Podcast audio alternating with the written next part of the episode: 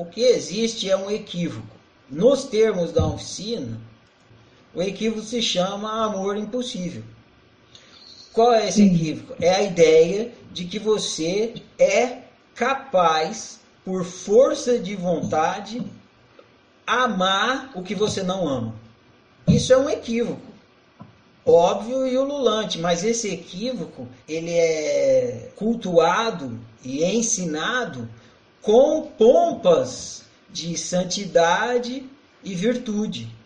E aí a gente compra esse equívoco que é pintado de ouro, é uma bosta pintada de ouro, pintada de santidade, pintada de virtude, pintada de nobreza e tenta realizar esse amor impossível, mas não consegue, porque é impossível. E aí se sente culpado por estar sendo egoísta.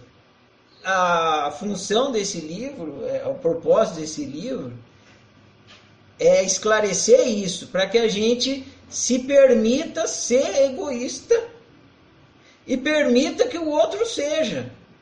Porque quando você está reclamando do outro, você está executando seu egoísmo também, porque você quer que o seu desejo seja, que o mundo seja de acordo com o seu desejo. Você está sendo tão egoísta quanto o outro. O que acontece é que o altruísta submisso, ele, ele, ele fica falando mal do egoísmo do outro como estratégia de controle submissa.